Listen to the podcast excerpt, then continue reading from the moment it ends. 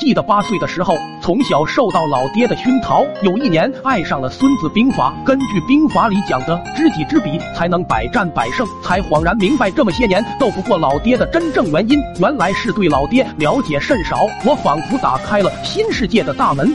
从此尾随老爹，只为能更多的了解到他。老爹洗澡，我扒着窗户看；老爹上茅坑，我就蹲在他对面和他四目相对。有时味道太重，就叫老爹少拉点；味太大，老爹火了，裤子都没提上来就揍我。揍完还警告我以后别跟着他，看见一次揍我一次。我表面怂了，但心里不认怂。经过几天的尾随，发现老爹对老妈的菊花裙异常着迷。每次老妈穿上后，老爹都要赞美一番，不由得。让我想起了三十六计里面的美人计，这让我有了个大胆的想法。第二天一早，爹妈上山，我从柜子里翻出了老妈的连衣裙，掐算着老爹中午回来送饭的时间，我穿上开始打扮，试图勾引老爹一波。只要老爹迷上我，从此就随我掌控。想到这，我咧嘴笑出了声。等到了中午，屋外传来了动静，我连忙擦上老妈的胭脂粉，抹好老妈的口红，提着裙子横在屋里恭迎老爹。老爹进屋，先是放下水壶，随后余光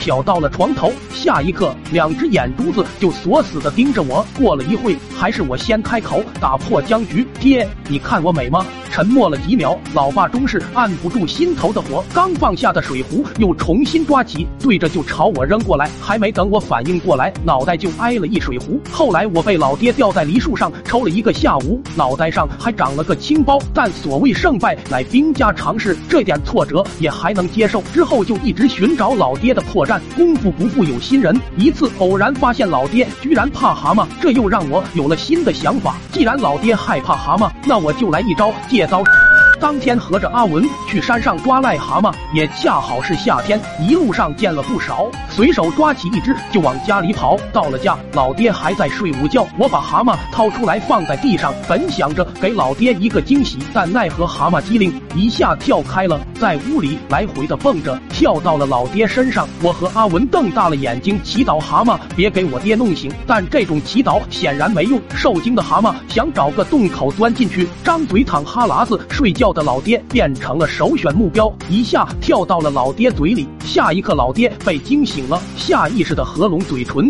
呱的一声，老爹吓了一跳，咽了一下嗓子，顺势将蛤蟆吞下，安静了几秒。随后，老爹肚子里传来呱呱呱呱的几声，打破了现有的平静。之后，老爹去卫生院洗了胃，回来时又把我重新抽进了卫生院。关于那本《孙子兵法》，我也传给了阿文。没到三天，阿文爹就进了急诊。